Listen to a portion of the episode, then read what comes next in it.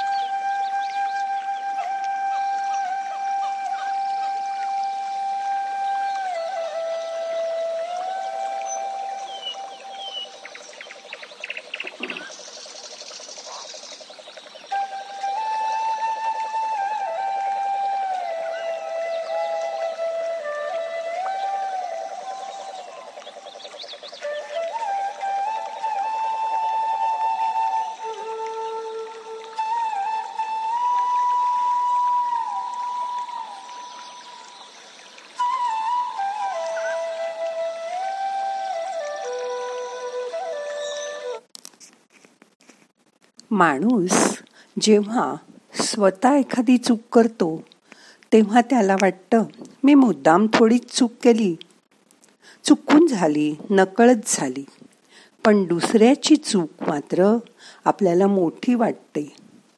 तो कसा चुकला हे आपण दुसऱ्याला पटवून द्यायला जातो. पण छोटी असो वा मोठी चूक ती चूकच.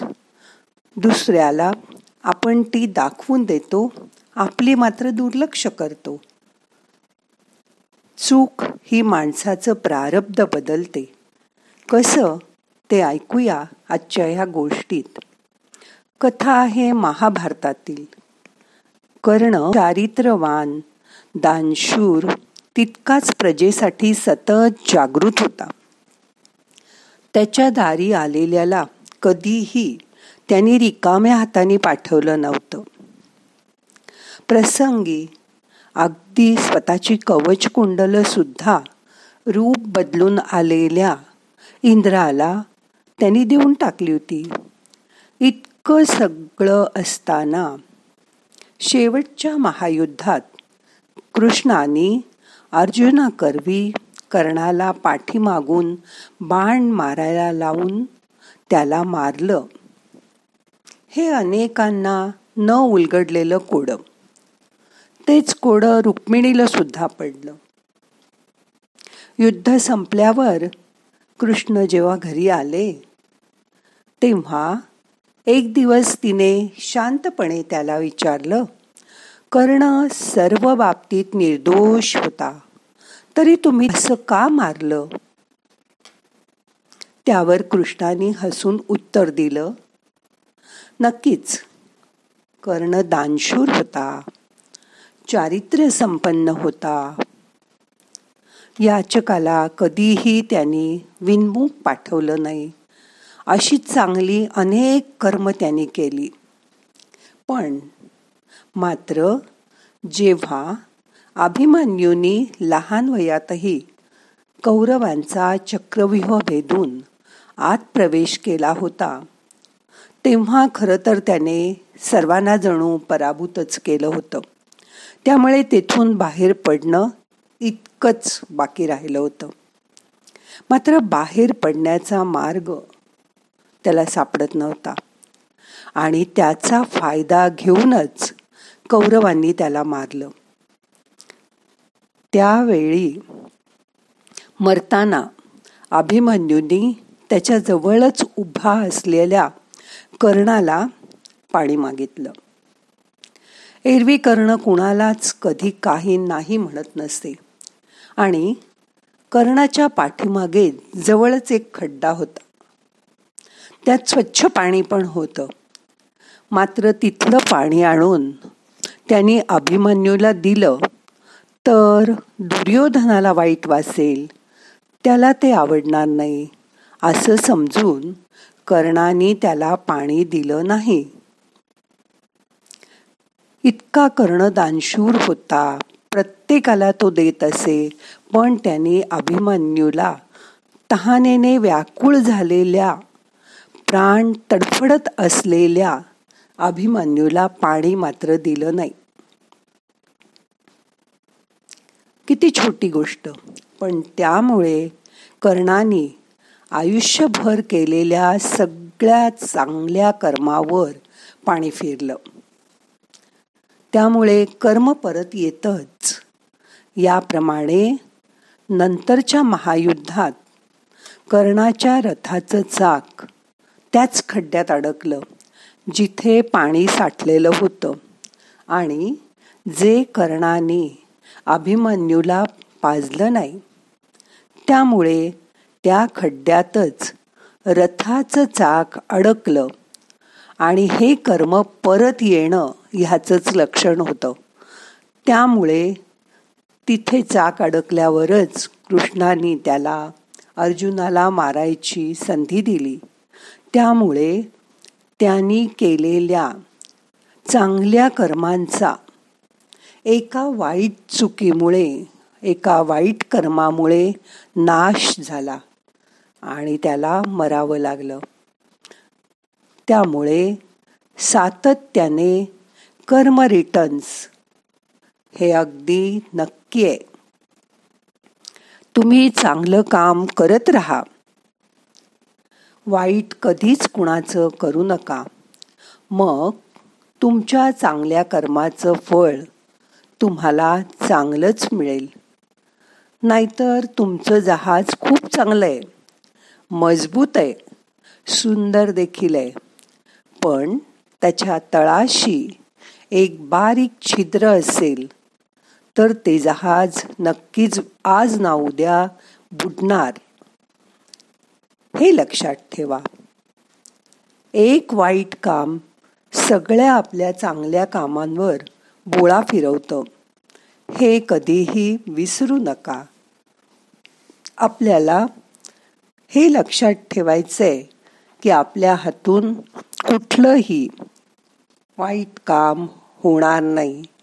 प्रत्येक कर्माच्या आधी मनात विचार करा.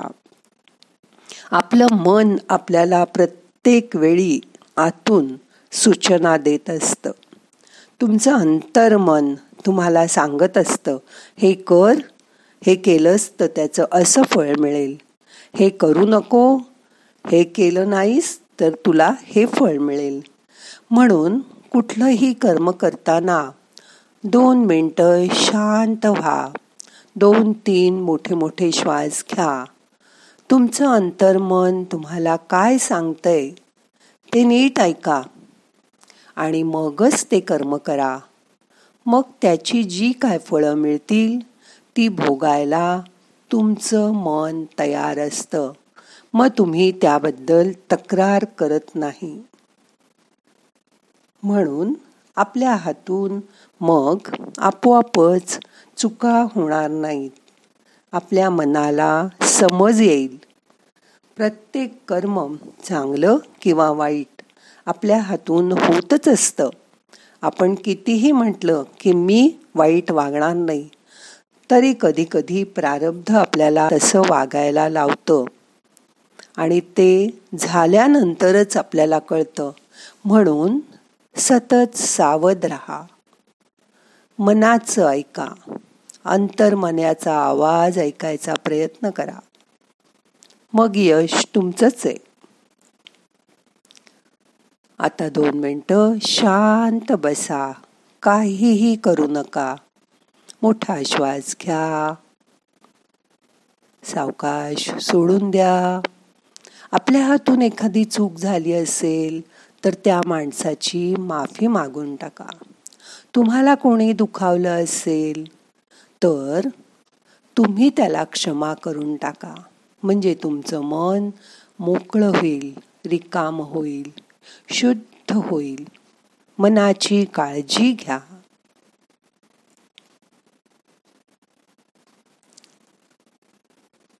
येणारा श्वास आपल्याला ऊर्जा घेऊन येतोय.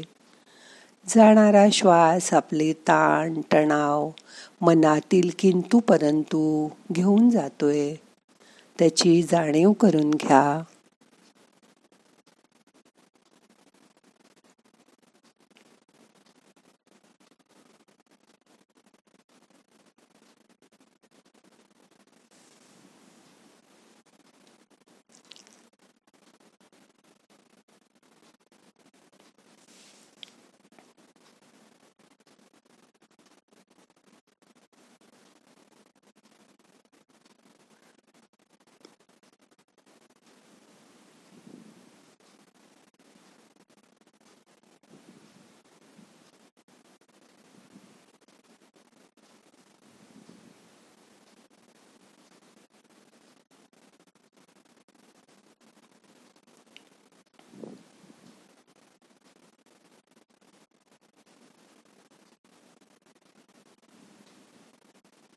आता आपल्याला आजचं ध्यान संपवायचं आहे सावकाश मनाला जाग करा.